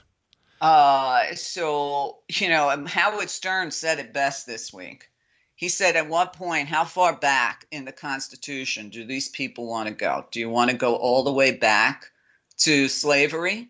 Because he said to Clarence Thomas, then we can put your ass on a plantation. And you know something? That's how it's meant to appear to people. It's meant to appear that these backward, uh, Old Testament reading lunatics are going to go after um, civil partnerships, you know, for same sex couples. They're going to do all of this. And they might well do. They might well go after gay marriage now. And, and, and of course, as a genuine liberal, as a real one, um, I, I absolutely believe that if a same-sex couple want uh, to get married in the eyes of the law, they should have every bloody right to do that. And, and I would have said that at the time when these things were issues. I can see all of this happening, but not because of the reasons we're meant to believe. We're meant to believe it's a bunch of old fuddy-duddy arseholes, as I said, Old Testament. But in fact, it's something far more deep. It's d- designed to divide us even further, to tear each other to pieces. It's insidious. Yeah. Okay. The Pope came out and congratulated basically the Supreme Court on this decision. Okay, whether it was the white Pope or the dark, black Pope behind the curtain, you have six Opus Dei Je- uh, Jesuit stricken Catholics on the Supreme Court. Uh, picked by the Federalist Society. The list given to Trump was by the Federalist Society. These people want biblical law in America. Uh, so now that they've got riots on both sides of the fence, you know, they're worried about it, but I'm like, what did they expect? Okay, did they expect people were just going to quietly take this? But as I said on my show yesterday, you know, we have the Declaration of Independence in this country. And in the Declaration of Independence, it says that when the government no longer represents the people, the people have the right to form a new government. And this government hasn't represented we the people for a long time. No, you're going way back. I mean, so I agree with you. You know, we need a whole new system of government that actually is of, by, and for the people. And really, governments should really only exist to do two things keep the power on and keep law and order, right? Exactly. Keep things of, running. Keep yeah. things running and stay off TV. We don't want to see you. Absolutely. Your founding fathers apparently had the idea that people would come to Washington and serve for a few years and then, then they would go back to work and somebody else would come and represent that particular district. Let, let me, I've got to ask you this, right? Because I wouldn't be doing my um, Christian listeners a service if I didn't ask you. Forget about right. the lunatics who scream at one another. Forget them right. for a minute. I, I, I, don't mean my list. I don't think my listeners are lunatics, but forget about the people on social media who scream at one another. What about those quiet people who are decent people and they are Christian people they're God fearing people, and they say, look, um, it, it, it's not just their religious belief, but there are plenty of scientists. Now, I know there are scientists on both sides, I know that, who say that the life begins basically the moment of conception. The sperm meets the egg. You have a life there. Why are we not able to have this conversation without it descending into screaming my body, my choice. I'm not saying you're doing that now, but but but others right. tend to do that because if it is true that you have conscious life and that you have a tiny human being, however tiny it might be, well then they have a point maybe that that tiny being has rights maybe. Maybe not, they do, but the grown-up being that that tiny being is inside should also have rights too. So the mother should have the right to choose whether or not she wants to have a baby. And I can, you know, I, I talked about my own personal experiences on my show yesterday. I got real down and dirty. Um, you know, my mom lived at a time where none of this was available. The only contraception available in my mother's day were condoms. And as you know, and most men know, condoms don't always work. Yeah.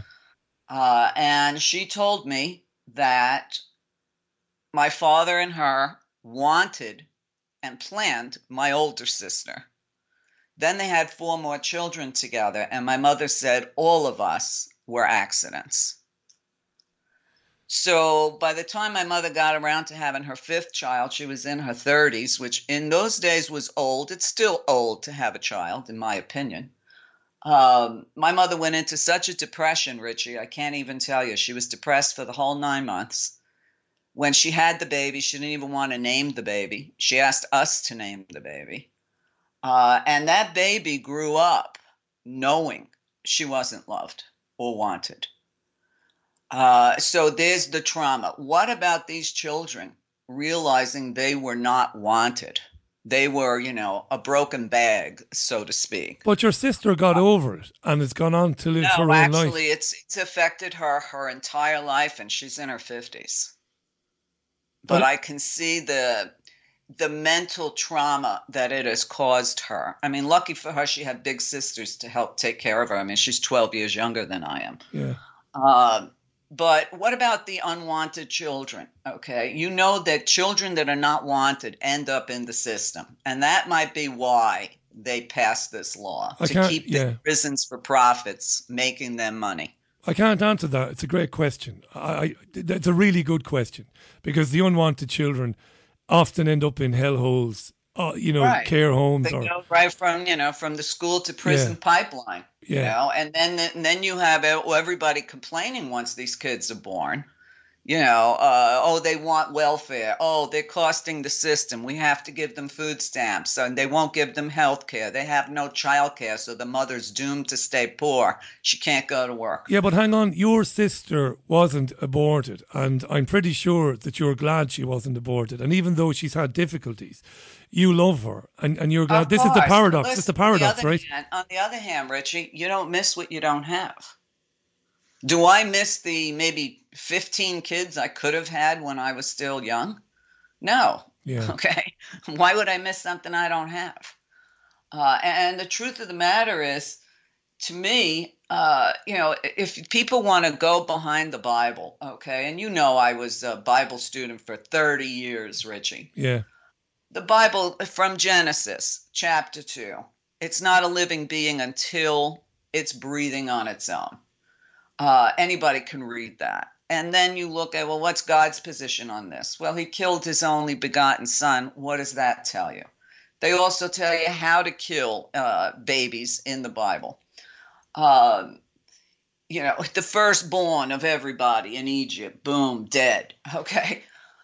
Uh, so people cannot take the Bible literally, and yet they still pick and choose what works for them so they can stay in the faith. Yeah, fair I enough. believe you can be a Christian without religion. Yeah, but look, there's the, the, the, the New Testament is a blueprint, the teachings of Jesus, whether a person believes in Jesus or not. And I'm agnostic. I, I've always put my cards on the table. The, the, these are beautiful life lessons contained within. Absolutely. I mean, Testament. the tenet of every religion is love. Love. Love your neighbor as you love yourself. Where's the love? I'm not seeing the love coming out of any religion. Religion has destroyed this country. How many wars have been fought in the name of different gods?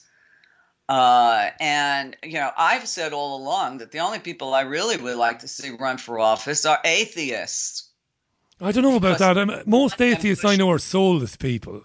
To be honest, um, I, I say agnostic because I'm very open minded. I like to keep an open mind. Atheists are often very closed minded, soulless Just hold your horses for a second. Um, my great friend Meria Heller is live on the line from Arizona. If you haven't checked her show out yet, check it out. M E R I A dot net. Particularly listen to it if you don't agree with her. Because she often has she often has guests on that she doesn't agree with and they'll see things differently. It's good to be challenged, whether you agree or whether you don't agree. Terrific she- archive. Terrific archive there as well. 20 years of amazing um, interviewees. This is where I am. I can sum up my whole position on all of this in seconds, he says, lying through his teeth. It's going to take me 30 seconds. I believe I'm watching a cashless society and the implementation of a new digital currency. I'm watching this happening in front of my eyes, which is the thing that scares me the most central bank digital currencies. I am watching them gearing up to um, create more misery for people this coming winter in telling them they have to wear masks and they, they, they can't wear they, they, they, they can't go to work and they're they- they'll be limited in terms of what they can do if they don't take vaccines. All of this tyranny is coming down the line, the depopulation that we talked about. And I believe in my heart of hearts, just my belief, I'm saying it could be argued that all of the culture war stuff, all of this horrible stuff we're hearing now about stopping women from, you know, you know, taking away women, women's rights, the right to to terminate. I can't help but believe, looking at it as cold as I possibly can, that all of that is to get us ripping each other to pieces, so that Absolutely. they can push through the Divide and conquer. Yeah, yeah. divide and conquer and then when everything shakes out and everything's in a shortage you know we have shortages of everything in america uh, they still have a shortage on baby formula so you can have a baby but you can't feed the baby uh, i think all of this is to make us kill each other Yeah. and then at the end of the day you're going to say to the government save us Save us from this madness, yeah. Save us from this madness. They're the ones that create the madness. You know, and, and I'm talking about, you know, not just the right to abortion. A woman should have the right to choose. You know, there's a lot of women that want to have children, and they should be allowed to have those children. And there are women that know they'll be lousy mothers or they don't want kids, and they should be allowed not to have them. Okay? Raising a child you didn't want is never going to work out well. Yeah, but I, look, I won't waste any time talking about adoption because we got into that before. Um, two people have made this point, Spiro and my friend Jean Ann. It's taken me a while to, to, to get to this, but it's important. Didn't Roe versus Wade, wasn't that decision basically saying that abortion is not a protected right under the Constitution and that it's up to individual states to decide? Is that not the way Roe versus Wade was supposed to work to begin with? Yeah. No, I don't think so. I really don't. Because now all of a sudden they're giving it back to the states. So the states didn't have the right. It, this was nationwide. And that's why Pence has said if he becomes president, he's going to make it a nationwide ban on abortion. Um, so the bottom line is people have to look at this as, as I say constantly every law passed is a freedom lost. And this is the first time the Supreme Court has taken away people's rights. I read, uh, I was reading that one of the leaders of these uh, anti abortion psychopathic groups, because there's normal people in it and psychopathics. And one of the men, I forget which terrorist group, white terrorist group he's part of, he says, We're not going to stop until it's the handmaid's tale. Now, that's very frightening to women. I mean, that show is, is very frightening. I don't know if you've ever watched it. No, but I'm aware uh, of it and the book. But yeah. when you see how fast that can happen, even though it's a TV show, and I believe in predictive programming, no doubt, uh, it's terrifying. Uh, and this is not going to stop with women. Again, I'm going to say this. They are going, they, they're in your bedroom. They're going to tell you what kind of sex you can have. They are against gay marriage. They've got reinstated prayer in school as uh, but I'm wondering what happens if you have a Muslim teacher. If a Muslim teacher wants you to say prayers to Allah, is that going to be okay? You know, it's like even the Jewish organizations are suing the Supreme Court over this decision because Jewish people believe in abortion and they see it as an attack on their religious freedom. So the separation of church and state is gone uh, if you happen to be of a Christian denomination, uh, you're going to be okay. But if you're not, who knows? Are they going to start going after these people? You know, I don't doubt this government will start disappearing people. Just like your great movie V for Vendetta. V for Vendetta, yeah. Let me let me I've got I've I've managed to get a little bit of a summary. I don't have a producer, so I'm doing this while listening to you um, a summary of Roe versus Wade, right? And um, apparently, because I, I don't know that law, that case law, in Roe versus Wade, the Supreme Court decided two important things. The US Constitution provides a fundamental right to privacy that protects right. a person's right to choose whether to have an abortion. But the abortion right isn't absolute. It must be balanced against the government's interests in protecting health and prenatal life. Now, it's scrolling on down a bit, and I'm not cherry picking this at all. Uh, let me read this. Uh, let's see, let's see, let's see. I had another bit that was interesting there to do with um, Spiro's comment. Um, yeah, many think Roe versus Wade is the case that legalized abortion. However, that isn't exactly true. What it did was change the way states can regulate abortion and characterised abortion as something that was covered under constitutional rights of privacy. So that is interesting. That right. Well, you know that was you know 50 years ago. You know. so my memory's a little shaky on the original, but I have watched a lot of documentaries on it. But the truth is, we have we're supposed to have a right to privacy. Why does the government even care about something like this? Yeah. All it's going to do you know and this you have to put in the house and senate on their back because they never codified it okay had they codified it it would have been law of the land and they never did. So you got to look at why did neither party ever codify this? You know were they both in on it? You know both in on oh surprise women now you don't own your bodies anymore. Right. Uh, i don't trust any uh, any aspect of my government. I don't trust one portion of, of my government, not from the CDC to the FDA to the legislature, to the Supreme Court. Uh, none of it. We have no checks and balances. America has now become the Wild West. At the same time, they ruled on Roe. They ruled that they ruled basically against the gun law, which is useless. That the uh, bipartisan gun law they just passed, which is as empty as a paper bag. But on the same day, the Supreme Court said everybody can open carry. Yeah, on the same so, day. Yeah. you know, if we want to look at the Second Amendment, and I just had this discussion with somebody who was defending the Second Amendment to me over the Roe decision. I said, yeah, but if you use the same logic, when the Second Amendment was written, it was written before bullets were invented. And that person stopped and thought and said, What? And I said, Well, you saw all the old cowboy movies. Remember how they had to stuff gunpowder into their rifles? That's right. I said the Second Amendment was only for a musket. That's right for the the, the balls, the, the the steel balls, right. the ball so bearings. why yeah. not use the same antiquated system they used to kick back Roe?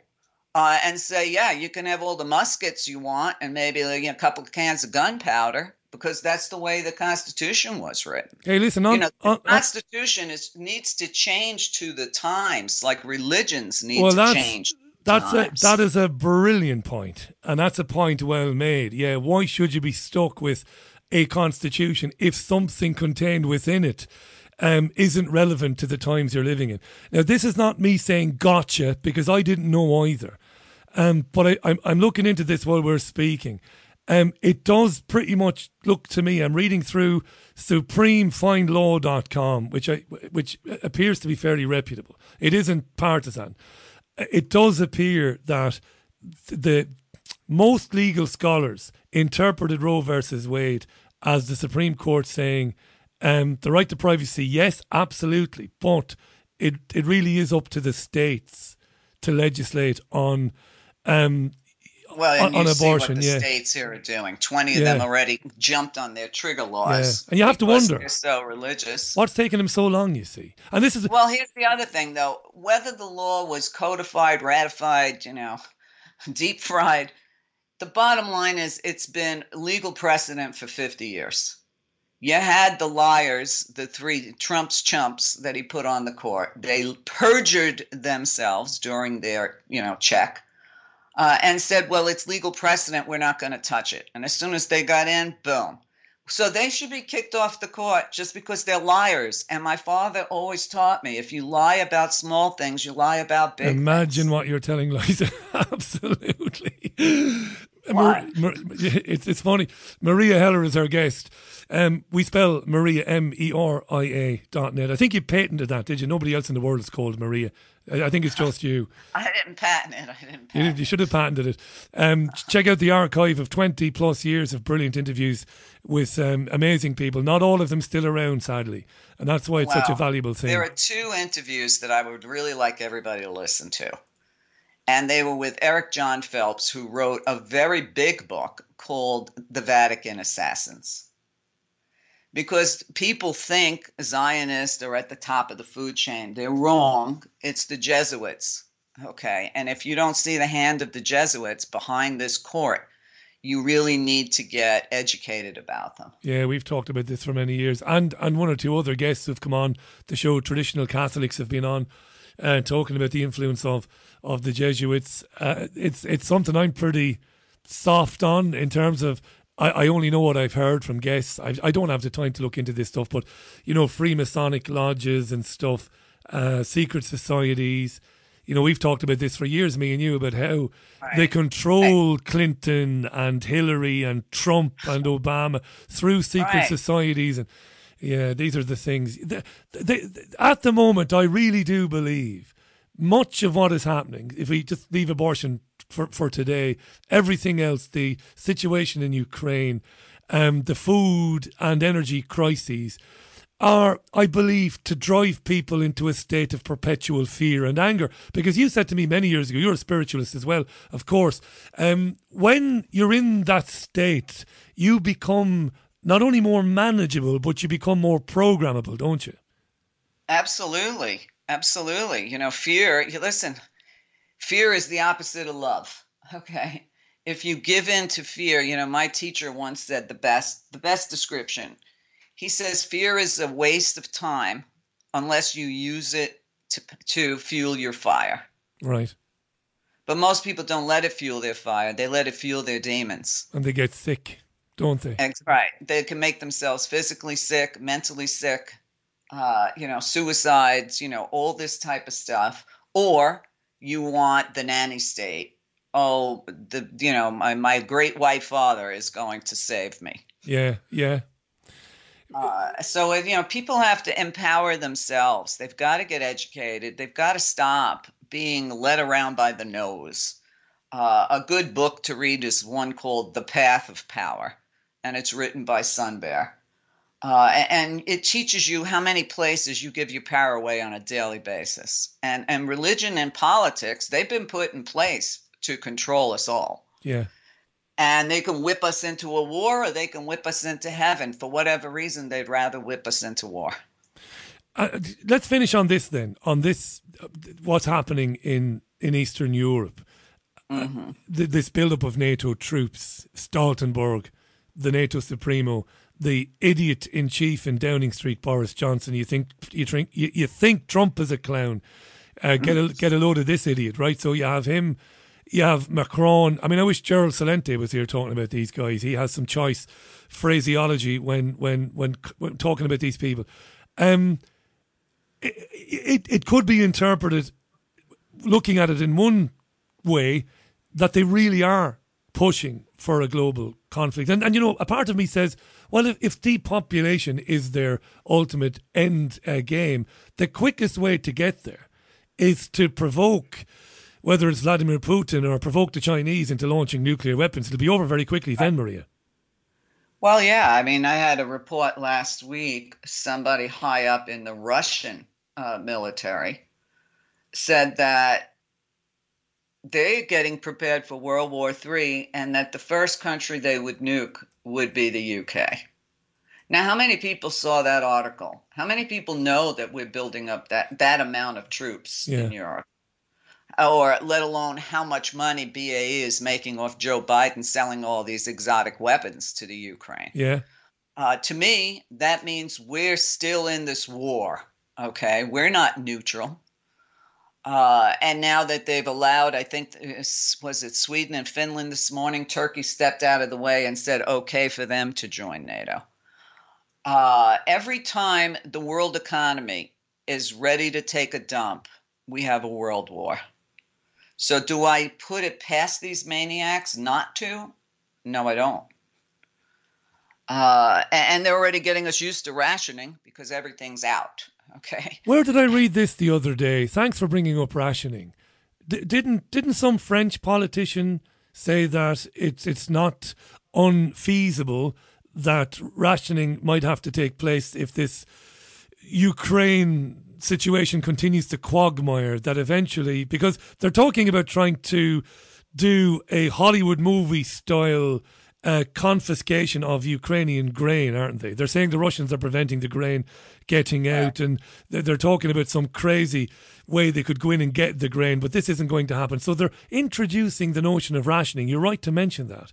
All of this stuff. Absolutely. Yeah. Absolutely. And, you know, scarcity, scarcity everywhere. You know, scarcity here in America. You've got uh, scarcity on so many different products. How much more are they going to blame on the supply chain when these things are, a lot of them, American made products? So, everybody, you know, thank God I live in a crazy mountain town where everybody seems to be very alert to what's going on. I love it. It sounds like And when I deliverance. talk to these people, shop owners, whatnot, they all know that it's all corporate greed and BS, and it's destroying everybody's business, whatever they have left, because you know you got a lot of empty shelves, and people saying, "Well, we're not going to go into production again for another six months." Well, why not? Uh, we have monopolies in this country. If we didn't, we wouldn't have run out of baby formula. We wouldn't have run out of tampons. You know, I mean, the list goes on and on. But I, when I was in school, they taught us monopolies were illegal. That's right. But yet we have a monopoly on everything. The media, The media, all of it, owned by six six corporations. Look at that crazy bastard Bill Gates and his violation or violating of antitrust laws in your country with his uh, death corporation Microsoft back in the 1980s. What a gangster Gates is. People forget about this. Here's a bombshell. I can't believe we're, we're just about to wrap the show. Spiro Skouras, activist, post.com, very fond of our Meria Heller. Listen to this, our kid. Wait till I tell you. The, here's a breaking news story now. The New York Post, uh, courtesy of Spiro Skouras. The former Senate Sergeant at Arms who oversaw security during the insurrection at the Capitol last year is dead one day before yeah. one day before Tuesday's hearing to uh, what is it to present new evidence. Holy God. yeah, I saw that. I saw that. Died you mysteriously. See that? Nobody's telling us how he died. Just died. So that's called, you know, intimidation of witnesses. Isn't it? And you can go, you know, think about the Clinton body counts. You know, do you think any of these leaders don't have their own body counts? Uh, so maybe that's why they rushed that girl yesterday, so she didn't meet the same fate. Not to say that they won't get her later on, uh, but America has lost its sense of morality, decency, whatever I believed this country stood for when I was a child, because I was brainwashed. But then it was the 50s and 60s. Uh, it's over. This is a failed experiment. I don't see any other way to save this country except start all over. Start from bomb, just bomb everything from orbit and let the let the let the germs build up again. Like like I don't know.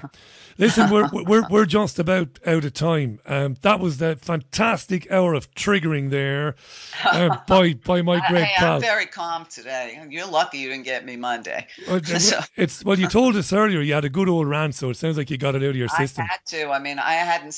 It actually hit me like a ton of bricks. I did not sleep for three nights in a row.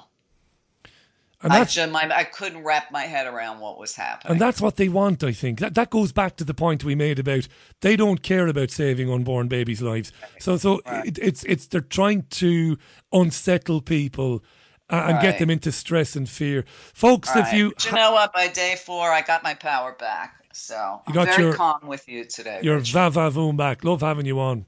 Um, go to meria.net, M E R I A.net. Check out Meria's terrific program. You'll be back with me again in a few weeks, no doubt. Thanks for your time today. Look at Thank how quick you, that hour went. Always a pleasure. Love you, kids. Speak soon. Bye for now. Uh, the great Meria Heller, live from Arizona, the great state of Arizona, in the great United States of America. Well, it used to be great, or it is, or was great at one time or another. What a bombshell from the boy Spiro, eh? The former Senate Sergeant at Arms who oversaw security during the so called insurrection is brown bread. I don't find the death of anybody funny. I don't. I don't want you to think I find it funny, but the brazenness of the bastards, like, you know, people hanging themselves in cells, like, people on suicide watch in cells in Manhattan, on suicide watch, managing to knot something together to hang themselves, like, you know, the brazenness of them. I wonder. In Meria, Meria put it brilliantly, didn't she? um, intimidation of witnesses, she said. That just gives you a little bit of a heads up now if you plan to bring any, you know, classified information to the hearings. Just look at what we did to the former sergeant at arms. The guy's name is Michael Stenger or Stenger. How do you pronounce it? S T E N G E R. Stenger or Stenger. We live in a. It's a death cult, isn't it? I mean, ultimately, I'm not laughing at that, but just the brazenness of the bastards. Okay. I managed to go all week without playing anything from McCartney, even though he headlined at uh, Glastonbury on Saturday. Thanks, Meria Heller. Love uh, having Meria on. Thank you for listening. Have a wonderful rest of your Wednesday. You and I will chat again tomorrow, Thursday, at 5 o'clock. That was Wednesday's Richie Allen Show. Bye from me. Hey, Jude, don't